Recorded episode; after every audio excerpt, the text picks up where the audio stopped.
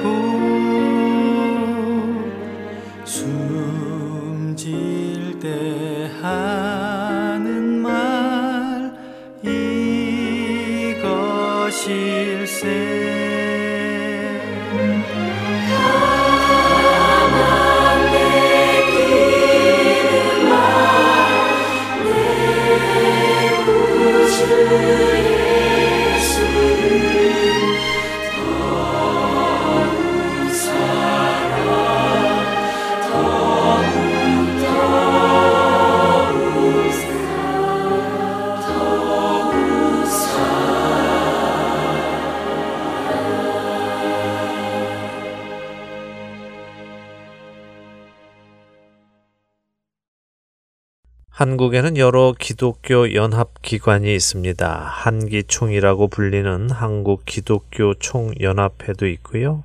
엔씨씨케이라고 불리는 한국기독교교회협의회도 있습니다.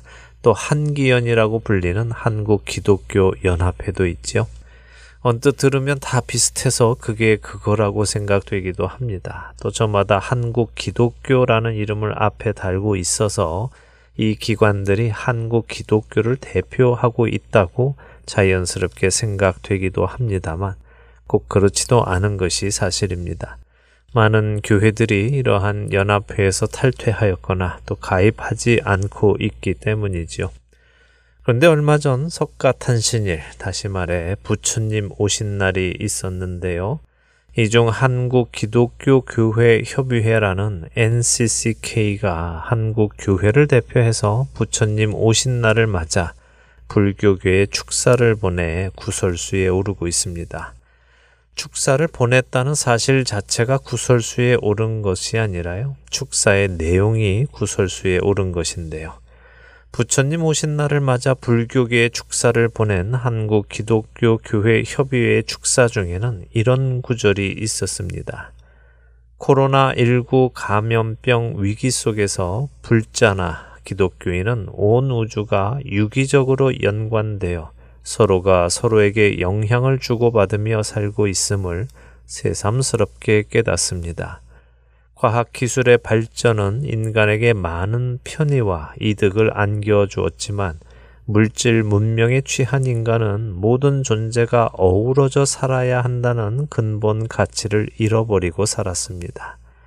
부처님께서 세상에 오시어 중생을 구제하셨던 일과 예수님께서 세상을 사랑하셔서 행하신 일들이 다르지 않습니다. 코로나십구 감염병이 던져준 화두를 놓지 않고 불교와 기독교가 함께 노력한다면 우리는 정의와 평화가 입맞추는 치유되고 화해된 세상을 만나게 될 것입니다.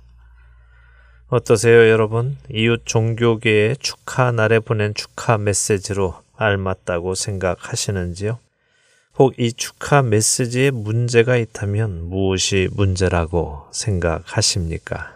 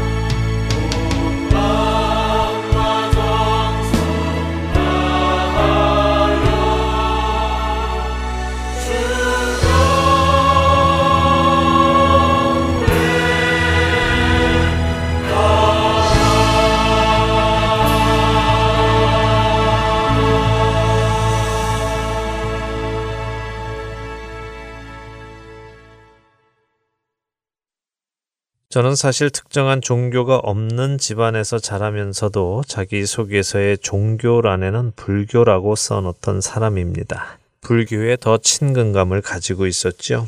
저는 하나님을 모르고 예수님을 모르고 살았습니다. 당시 저는 기독교인들을 보면 자기 자신만 옳다고 주장하는 아주 이기적이고 편향된 사고방식을 가진 사람들이라고 생각을 했죠. 세상의 평화를 망가뜨리는 주범이라고까지 생각을 했습니다.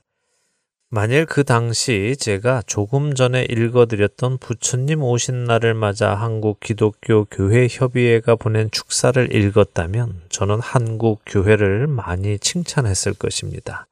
그럼 그래야 종교지, 이렇게 서로 화합하고 화해하고 서로를 인정해주고 축하해주니 얼마나 보기 좋아라며 말이죠.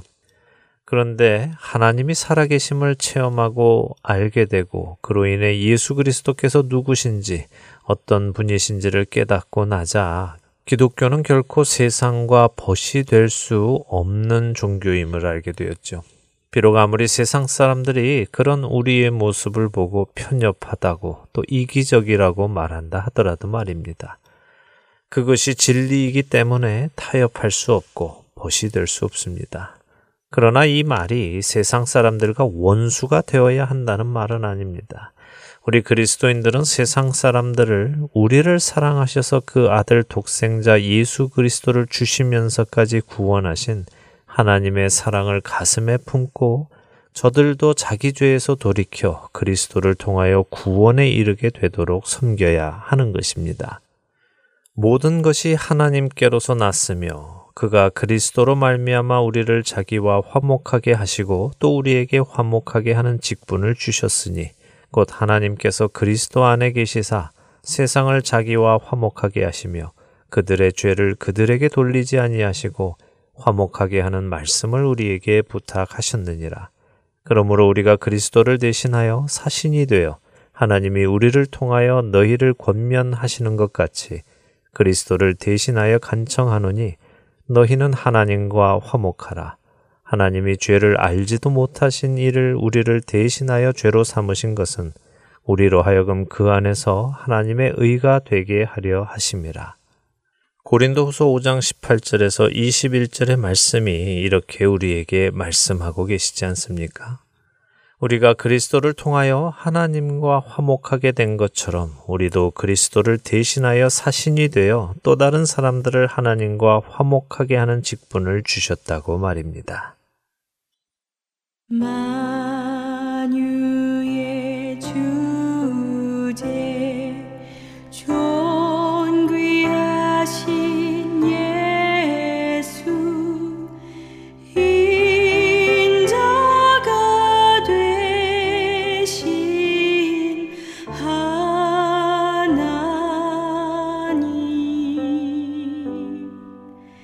나 사모하여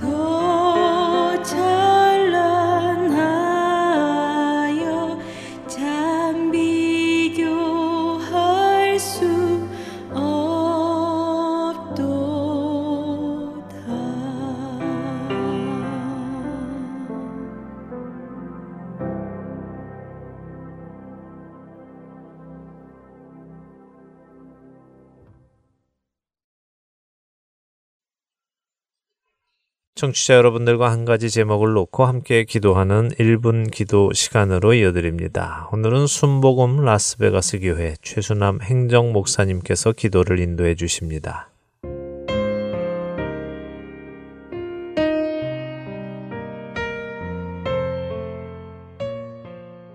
하트앤서울 일 분 기도 시간입니다. 저는 순복음 라스베가스 교회에서 행정을 담당하는 최순남 목사입니다. 오늘 저희는 요르단에서 시리아 난민 선교를 하시는 A 선생님을 위해 기도하겠습니다. 보안을 위해서 선생님 이름은 A 선생님으로 바꾸어 부르겠습니다. 이천십일 년 시리아 내전 때문에 아랍 전 지역에 시리아인들이 흩어지게 되었습니다. 이천이십 년 사월 기준으로 요르단 내 시리아 난민은 유엔 통계상은 육십오만 명으로 보고 있지만 요르단 정부는 백삼십만 명으로 집계하고 있습니다. 이들의 유입으로 요르단 실업률은 증가하게 되었고 이로 인해 두 민족 사이에 많은 갈등이 생겨나고 있습니다. 이슬람을 바탕으로 세워진 교육은 소망이 없고 완전히 무너진 공교육은 요르단 사람에게도 외면받고 있는데 가난한 난민들은 이러한 교육마저 제대로 못 받고 있습니다. 이러한 상황에서 A 선생님은 기독교 세계관을 심어주며 전인적인 교육을 이들에게 시작하게 되었는데 시간이 지나면서 요르단 사람들도 오기 시작했다고 합니다. 부모들이 처음에는 영어나 한국어를 배우는 것이 앞으로 직장을 잡거나 미래에 큰 유익이 있기에 자녀들을 보냈었다고 합니다. 아랍의 공휴일인 매주 금요일에 영어와 한국어를 가르치면서 시작된 방과 후 교육은 현재 시리아 난민 아이들은 이십일 명이고 요르단 아이들을 포함하면 이십오 명까지 늘어납니다. 대부분 아이들이 이슬람 배경이지만 매주 금요일 성령의 열매를 시작으로 기독교 사상을 바탕으로 한 인성교육, 앞으로의 삶을 계획하는 것 등 이슬람 학교에서 배우지 못하는 부분을 감당하고 있습니다. 아직 주님을 영접하지 않은 아이들이 대부분이지만 그 아이들의 인생에서 분명히 예수님을 인격적으로 경험하고 영접할 것을 믿고 기대하며 사역을 감당하고 있습니다. 기도해 주실 것은 지난 이월부터 예배를 드리게 되었는데 많은 염려에도 불구하고 열다섯 명가량의 인원이 꾸준히 참석을 하게 되었고 예배에 참여하는 한 자매가 이 모임을 기쁨을 경험하는 것 같다며 기쁨의 공동체라고 이름을 지었습니다. 현재 코로나 바이러스로 인해 갑자기 모든 모임이 육 주가량 중지되었지만 이후에는 주님께서 하실 새로운 일하심을 기대하고 있습니다. 바라는 것은 기쁨의 모임이 초대교회와 같은 모임이 되길 소망합니다.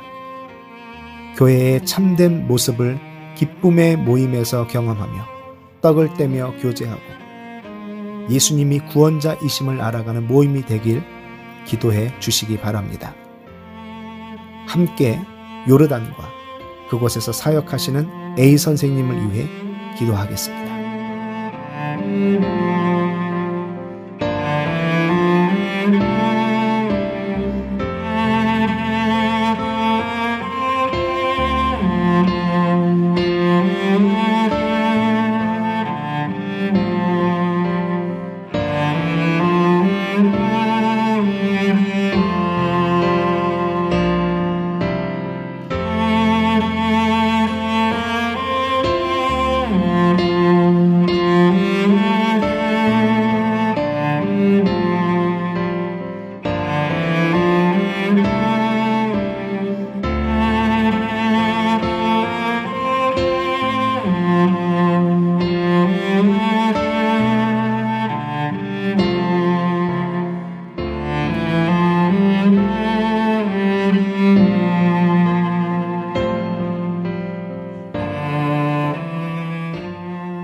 주님, 감사합니다.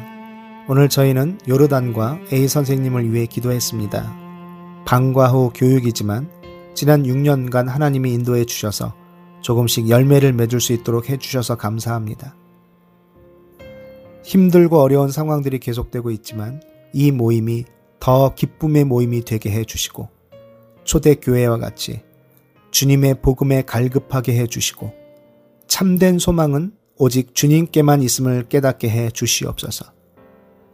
그래서 소망이 없는 인생이 주님으로 인해 소망이 생기게 하시고 다시 자신의 나라가 열릴 때 복음을 들고 고국에 돌아가 소망 대신 주님을 전하는 주의 자녀들 되게 해 주시옵소서. 사역하시는 A 선생님과 함께 하시고 오직 주님만 바라보고 나아가는 선생님과 그 가정 되게 해 주시옵소서. 예수님의 이름으로 기도합니다. 아멘.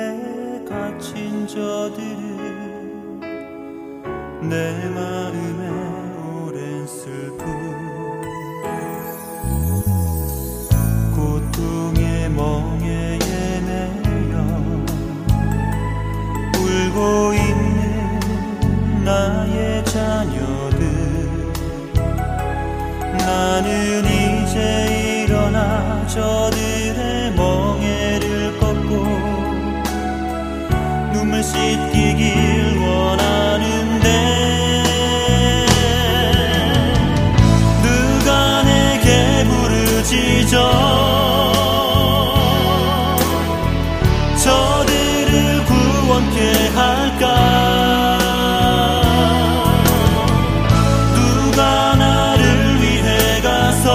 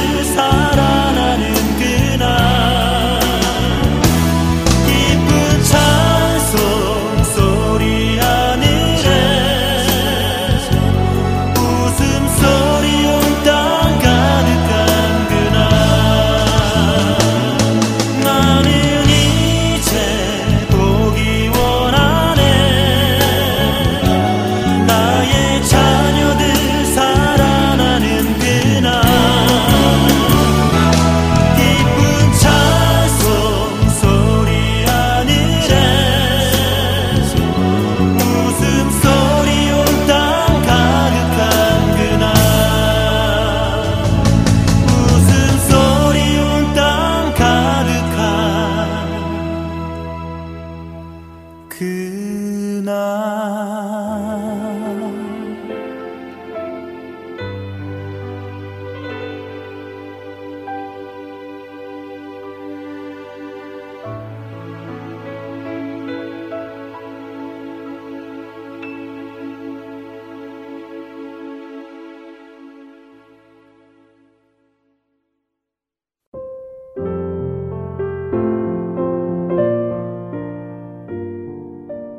코로나십구 바이러스로 인하여 많은 이들이 불편을 겪고 있습니다. 특별히 모이는 것이 어려워 교회의 예배들도 온라인 예배로 드려지고 있습니다. 이에 저희 하트앤소울 복음방송에서는 온라인 예배의 혜택을 받지 못하고 계시는 분들을 위하여 인터넷 예배 방송을 특별히 제작하여 스마트폰 앱과 엠피쓰리 씨디에 담아 드립니다. 예배를 드리기 원하시는 시간에 스마트폰 앱에서 인터넷 예배를 클릭하시거나 엠피쓰리 씨디에서 네 번째 시간을 선택하시면 인터넷 예배가 재생됩니다. 일반 씨디 세 장을 받으시는 분들은 용량 관계로 인터넷 예배를 넣어드릴 수 없습니다만 필요한 분들에게 따로 씨디를 제작하여 보내드리도록 하겠습니다. 인터넷 예배 방송 씨디를 매주 받고 싶은 분들, 그리고 앱 설치에 대해 궁금한 점이 있으시거나 도움이 필요하신 분들은 방송사 사무실 육공이 팔육육 팔구구구로 전화 주시거나 하트앤서울 닷 오알지 앳 지메일 닷컴으로 연락 주시면 안내해 드리겠습니다. 이런 어려운 시기에 우리 그리스도인들이 모든 것의 주관자 되시는 하나님께 긍휼하심과 회복하심을 간구하며 이겨나가기를 소원합니다.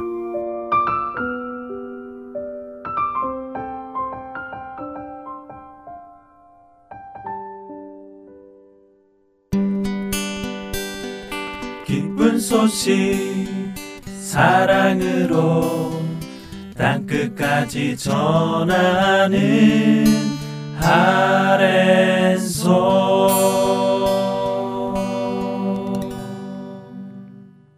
계속해서 함께 읽는 계시록으로 이어드립니다.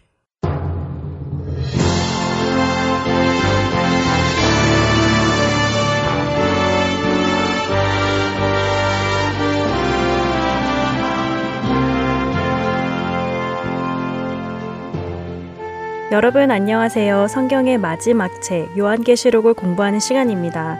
함께 읽는 계시록 진행의 김명아입니다. 네, 여러분 안녕하세요. 강승규입니다.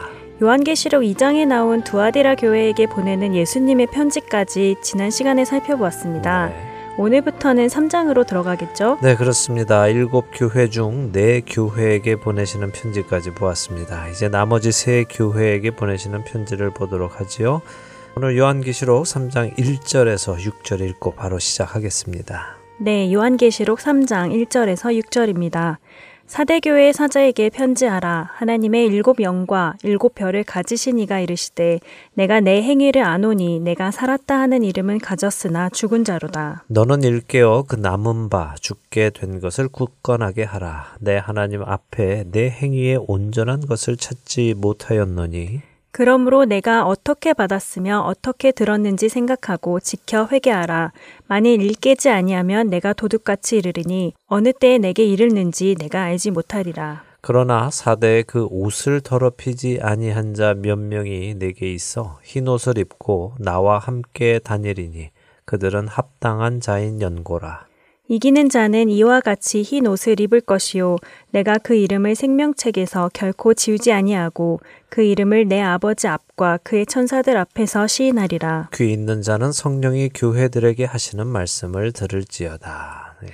아, 굉장히 충격적인 말씀이네요. 사대교회가 살았다 하는 이름은 가졌으나 죽은 자라고 하시니까 말이에요. 네. 사대교회 자신들은 살았다고 생각하지만 예수님 보시기에는 죽은 자라는 말씀이잖아요. 그렇죠. 어, 정말 무서운 말씀인데요. 우리들도 충분히 그런 착각에 빠져 살 수 있으니까 말이에요. 예, 맞는 말씀입니다. 그래서 우리가 주님의 말씀을 귀 기울여 듣고요. 자신을 그 말씀에 비추어 보고 잘못된 것을 찾아내고 회개하여 돌이키기 위해서 이렇게 함께 공부를 하고 있는 것이죠. 자, 혹시 우리 안에 사대 교회의 모습은 없는지 말씀을 통해서 살펴보도록 하겠습니다. 먼저 사대 교회에게 편지를 보내시는 예수님의 모습은 어떻게 표현이 되어 있습니까?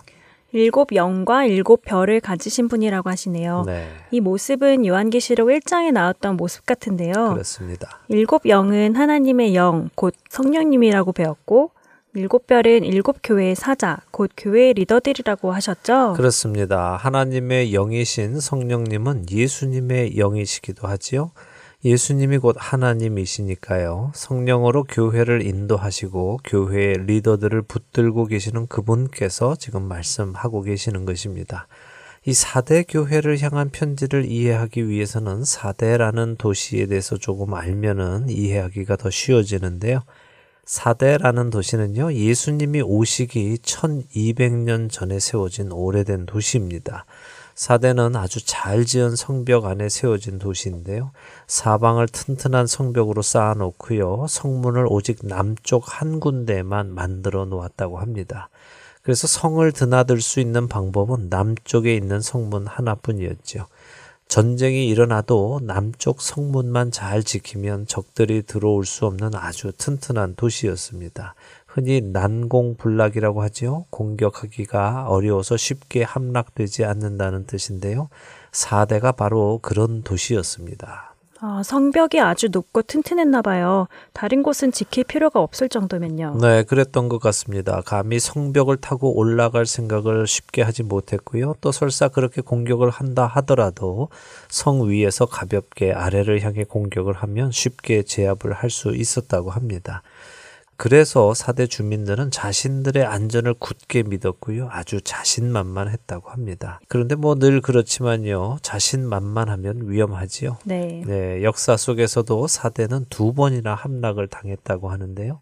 기원전 오백사십구 년 그리고 또 기원전 백구십오 년에도 그랬다고 합니다. 두 번 다 남쪽 성문을 통해서 적군이 들어온 것이 아니라요. 밤중에 성벽을 타고 넘어가서 성을 함락시켰다고 합니다. 사대 군인들은 당시에 자신만만해서 보초도 세우지 않았다고 하네요. 자, 이 도시의 이야기를 드리는 이유는요. 이 도시의 모습이 자칫 우리 성도들의 모습이 될 수 있기 때문이지요. 또 지금 이 사대 교회의 모습이기도 하고요. 자, 보십시오. 예수님께서는 사대 교회의 행위를 아신다고 하십니다.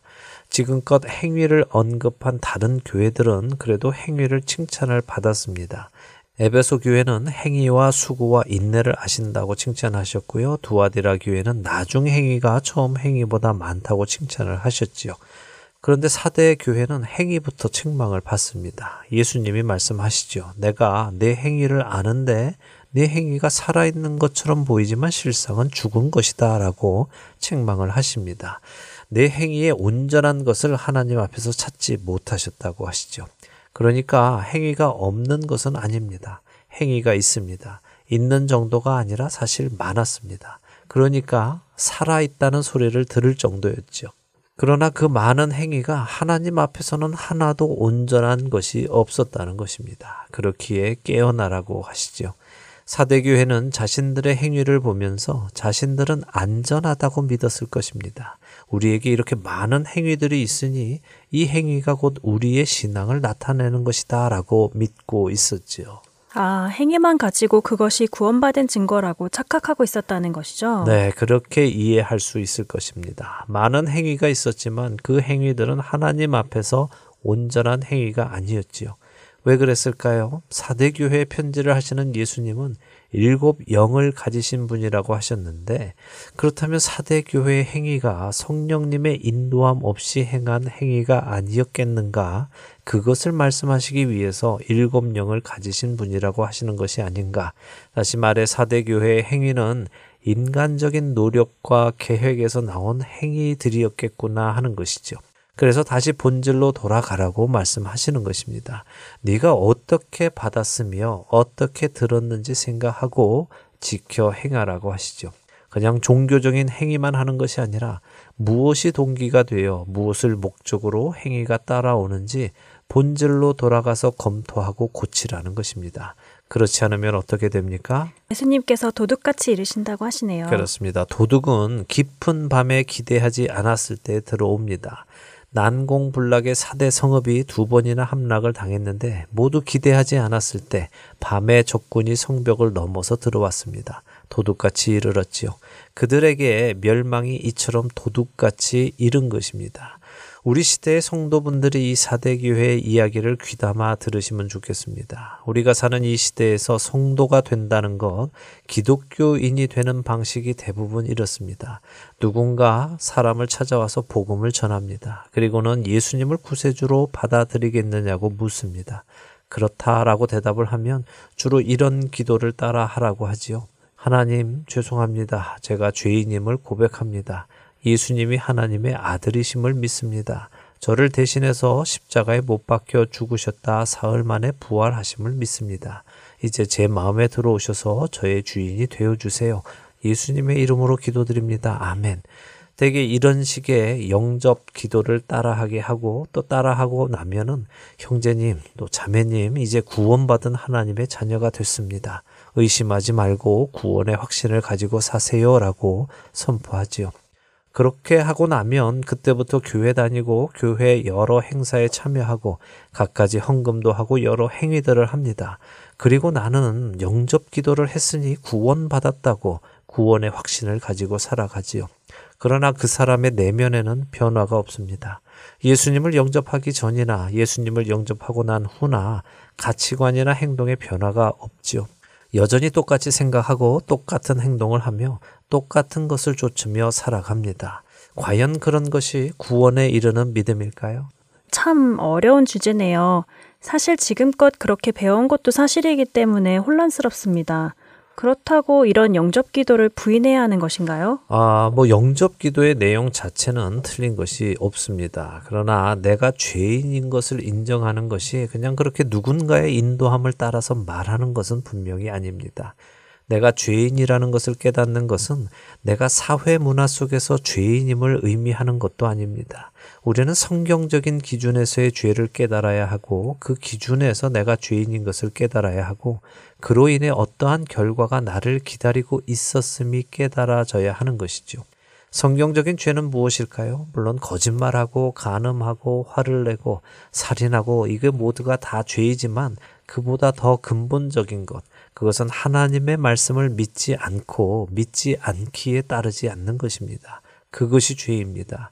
아담과 하와에게 죄가 들어온 것을 기억하시기 바랍니다. 그들이 한 일은 먹지 말라, 먹으면 반드시 죽는다는 하나님의 말씀을 믿지 않고 죽지 않을 것이라는 뱀의 말을 믿고 먹지 말라고 하신 열매를 먹은 것입니다. 그것이 죄이고 그것이 그들로 죽음의 노예가 되게 한 것이죠. 그래서 내가 죄인이라는 것을 깨닫는 것은 하나님은 참으로 살아계시고 그분의 말씀이 참된 진리인 것을 인정하는 데서 시작됩니다. 내가 지금까지 그 진리를 모르고 혹 알아도 믿지 않고 믿지 않기에 그 말씀에 따라 살지 않았다는 것이 깨달아져야 하는 것이고요. 이로 인해 나는 결코 거룩하고 완전히 의로우신 하나님 앞에 나아갈 수 없는 존재라는 것, 하나님을 떠나 영원한 사망에 처할 수밖에 없는 존재라는 것을 뼈저리게 느끼고 애통하는 것이 죄인임을 고백하는 것입니다.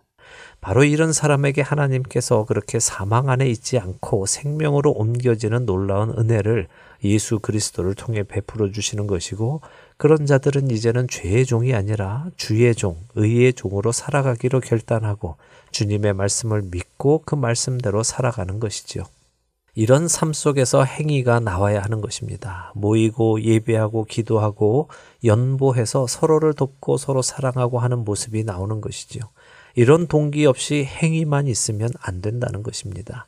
설명이 좀 길었습니다만 그만큼 중요한 사실이기에 그렇습니다. 애청자 여러분 각자가 나의 신앙은 참된 신앙인가? 구원에 이를 만한 신앙인가? 나의 삶은 약속하신 성령 하나님께서 내주하시며 인도해 가시는 삶인가? 내가 주의 말씀 듣기를 기뻐하고 그 말씀을 믿기에 그 말씀을 따라 살아가는가 확인해 보시기 바랍니다.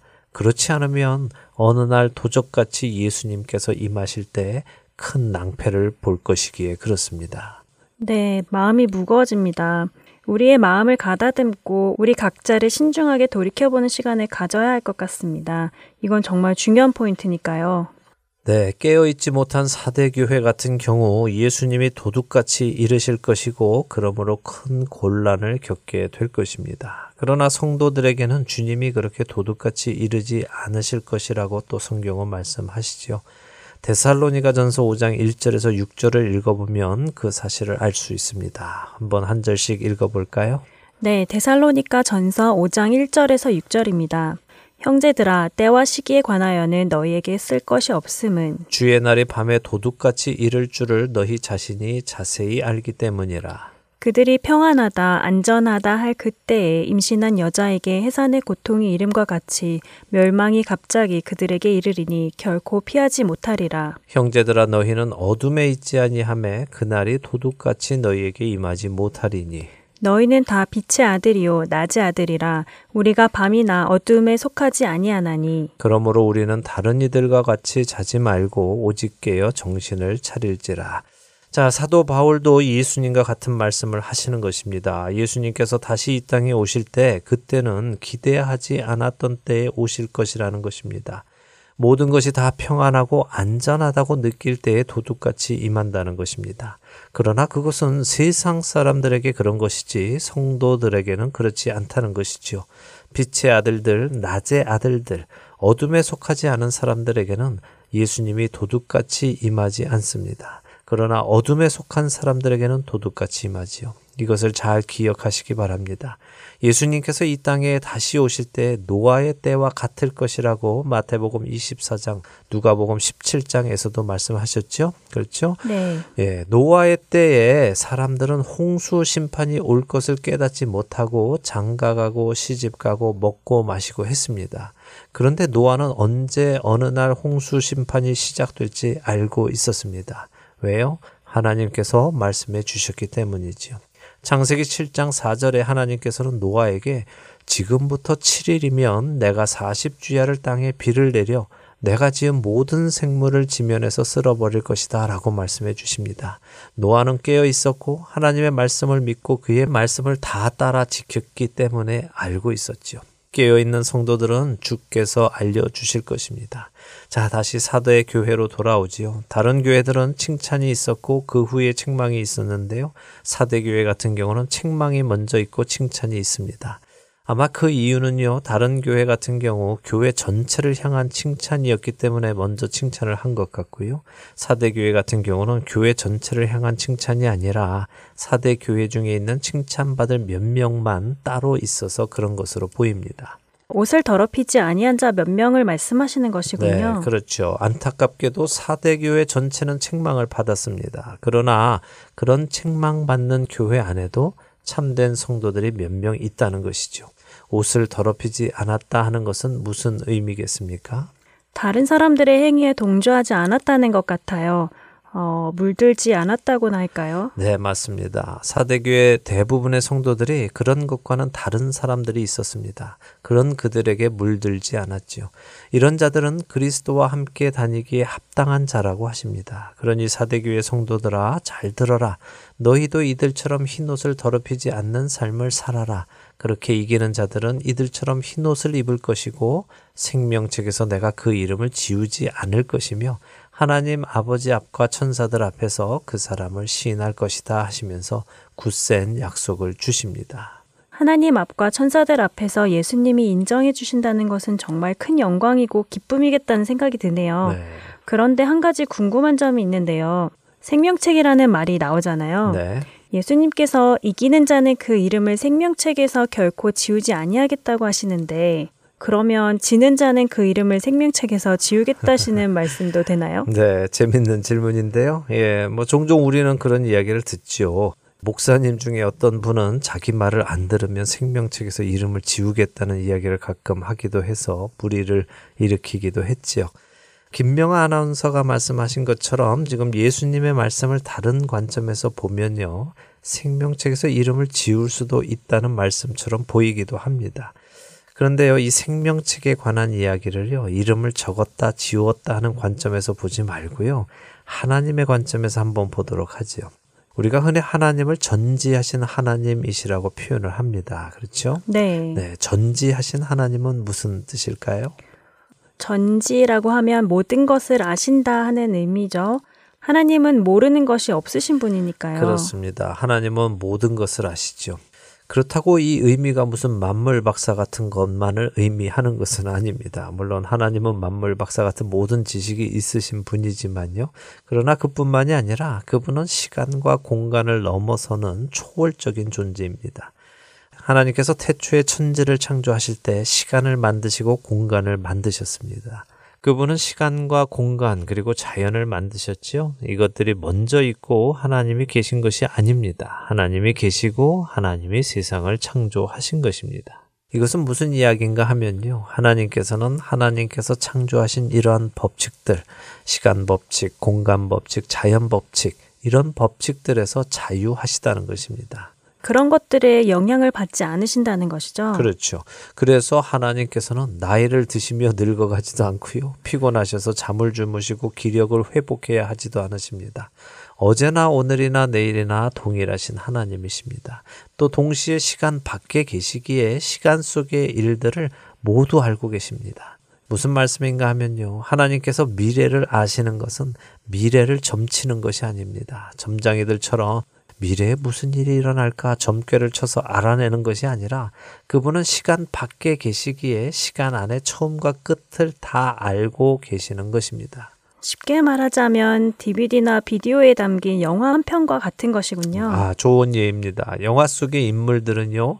앞으로 무슨 일이 일어날지 모르죠. 그 영화 속에 있는 사람들은. 그러나 영화 밖에서 영화를 보는 우리는 영화를 한번 보고 나면 그 내용이 무엇인지 압니다. 그렇죠? 언제 무슨 일이 일어날지 결과는 어떻게 끝날지 알죠. 영화가 볼 때마다 엔딩이 다르게 끝나지는 않잖아요. 이와 마찬가지죠. 하나님은 이미 세상의 끝을 보셨습니다. 상상하시는 것이 아니라요. 보셨습니다. 보셨기에 그 끝이 어떻게 될 것을 우리에게 말씀하시는 것이죠. 그분은 태초에 아담과 하와가 죄를 지었을 때부터 이미 말씀하고 계셨습니다. 앞으로 어떻게 될 것인지, 하나님께서 어떤 일을 하심으로 인류를 구원할 것인지 알고 계셨고 이루셨기에 그렇게 말씀하실 수 있는 것입니다. 자, 이런 하나님께서 생명책에 누군가의 이름을 쓰셨다면 이미 누가 구원받을지를 알고 계시기에 쓰셨을까요? 아니면 인류의 이름을 다 써놓고 계시다가 구원 못 받고 죽는 사람들이 나오면 그때그때 이름을 지우셨을까요? 어, 그때그때 지우시는 것은 좀 아닌 것 같아요. 네. 모든 것을 아시는 하나님께서는 누가 구원에 이르게 될지도 이미 알고 계셔서 그들의 이름을 이미 기록해 놓으셨겠다는 생각이 듭니다. 네, 이것이 발전하면 이제 뭐 예정론, 운명론, 숙명론 이런 신학적인 논리들로 구분이 되는데요. 그런 논리를 따지자는 것은 아닙니다. 성경에 나타난 하나님의 성품을 기준으로 생각을 해보죠. 모든 것을 아시는 하나님은 누가 구원에 이를 것인지 알고 계시죠. 그래서 그들의 이름을 기록하셨습니다. 그렇게 구원에 이를 그 사람들은 어느 상황에서도 믿음을 저버리지 않고 세상에 굴하지 않고 이겨내지 않겠습니까? 그러니까 구원에 이른 것이 아니겠어요? 어, 그렇겠죠. 그러니까 구원에 이르렀겠죠. 네, 그래서 그런 사람은 생명책에서 이름이 지워질 이유가 없죠. 요한 사도가 요한계시록을 쓰던 당시의 문화 속에서 각 도시는 시민인명부라는 것이 있었다고 합니다. 각 도시의 통치자들은 그 인명부를 소유하고 있었는데요. 그래야 자기가 다스리는 사람이 얼마나 되고 또 그것을 기준으로 세금도 걷고 나라도 다스리고 했습니다. 그런데 이 범죄를 저지른 사람들은 그 인명부에서 이름을 지웠다고 합니다. 바로 이런 문화 속에서 그 문화에 친숙한 자들에게 예수님께서 말씀을 하시는 것이라고 이해하시면 되겠습니다. 하나님이 모든 것을 아신다는 것은 정말 은혜의 말씀입니다. 왜냐하면 그분은 아담과 하와가 죄를 지을 것을 아시면서도 그들을 창조하셨다는 말이기 때문이지요. 또한 여러분과 제가 순종적이지 않고 불순종적인 사람으로 실수하고 거역하고 넘어지고 쓰러지는 사람인 것을 아심에도 불구하고 우리를 구원에 초청하셨다는 말이기 때문입니다. 그분이 우리를 부르셨다는 것은 또 그 부르심에 우리가 반응하여 세상에서 나와 주님을 따르기 시작했다는 것은 우리가 구원에 이를 사람이기 때문에 그렇습니다. 그러나 이것이 우리의 교만한 구원의 확신을 주는 것이 아니라 주 안에서 은혜를 향한 감사와 두렵고 떨림으로 그 구원을 이루어 가도록 우리를 만들어야 하지요. 아, 이 연약한 나도 하나님께서 부르셔서 내가 순종하고 가면 구원을 주시는 놀라운 은혜를 베푸시는구나 하며 말이군요. 네, 바로 말씀하셨습니다. 오늘 함께 읽는 계시록 사대 교회에 하시는 예수님의 말씀을 나누었습니다. 예수님의 말씀 한 절 한 절 속에서 나 자신의 모습을 볼 수 있는 은혜가 있기를 소망합니다. 또한 나 자신의 모습을 보고 뉘우치고 돌이켜 회개하고 복음의 본질로 돌아가는 은혜가 우리 안에 있기를 소망합니다. 아멘. 그냥 공부만 하는 것이 아니라 공부를 통하여 성령님의 음성을 듣고 더러워진 옷을 예수님의 보혈로 깨끗이 씻음받고 그 옷을 깨끗하게 지켜나가는 우리가 되기를 소망하며 오늘 함께 있는 계시로 마치도록 하겠습니다. 저희는 다음 주에 다시 찾아뵙겠습니다. 안녕히 계십시오. 안녕히 계세요.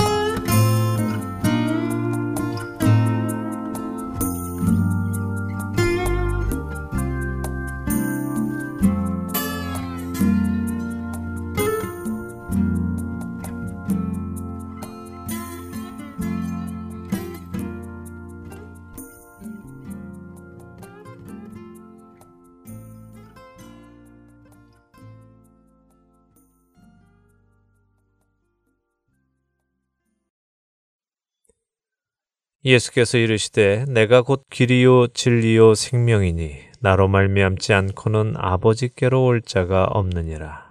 요한복음 십사 장 육 절에서 예수님께서 하신 말씀입니다. 예수님을 통하지 않고는 하나님께로 갈 사람이 없습니다. 성경은 의인은 없나니 하나도 없다고 분명하게 말씀하시지요. 아담으로부터 시작된 인류의 모든 사람 중에 죄 없이 살아간 사람은 없습니다. 온전히 거룩하신 하나님 앞에 죄를 지은 인간은 어느 누구도 나갈 수 없습니다.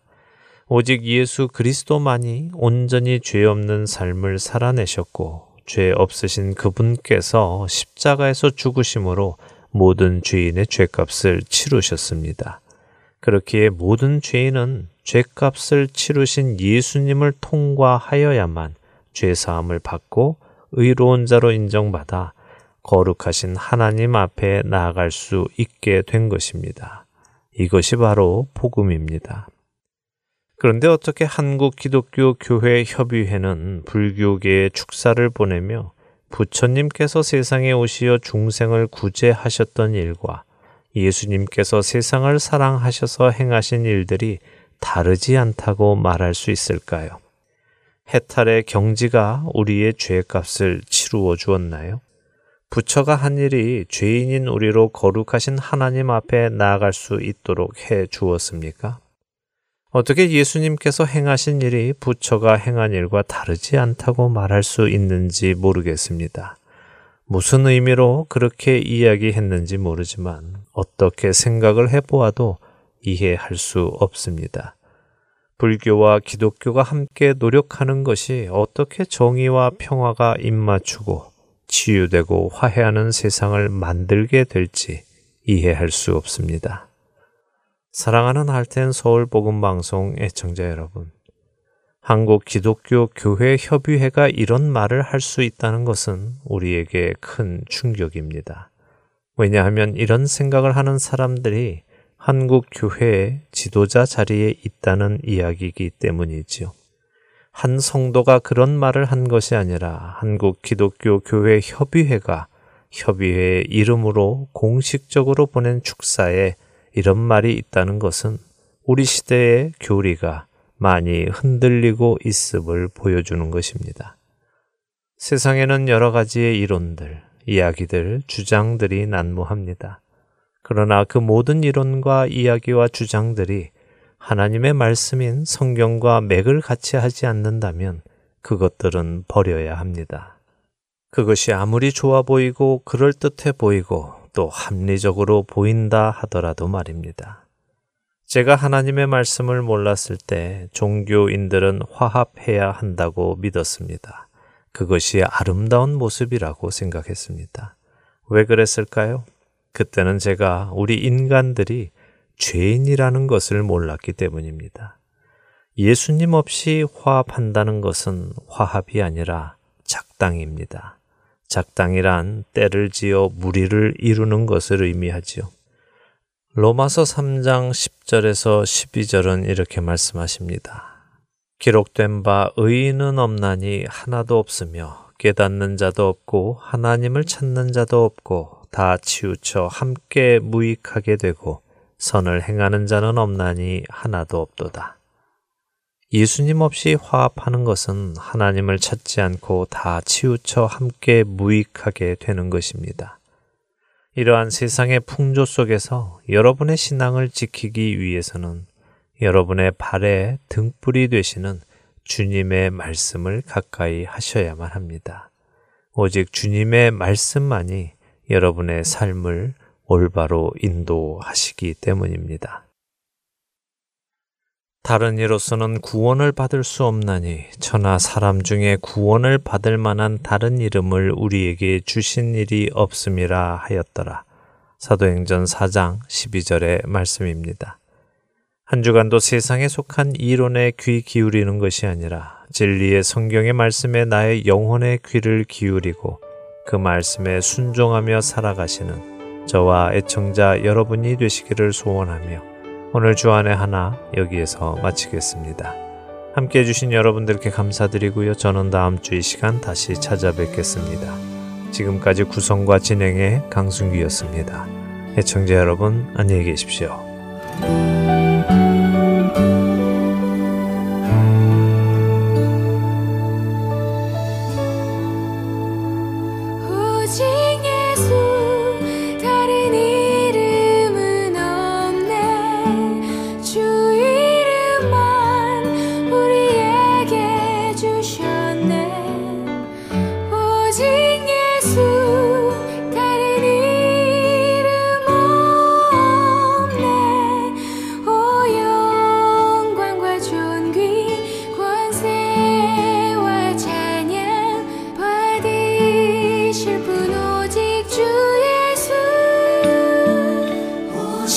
예수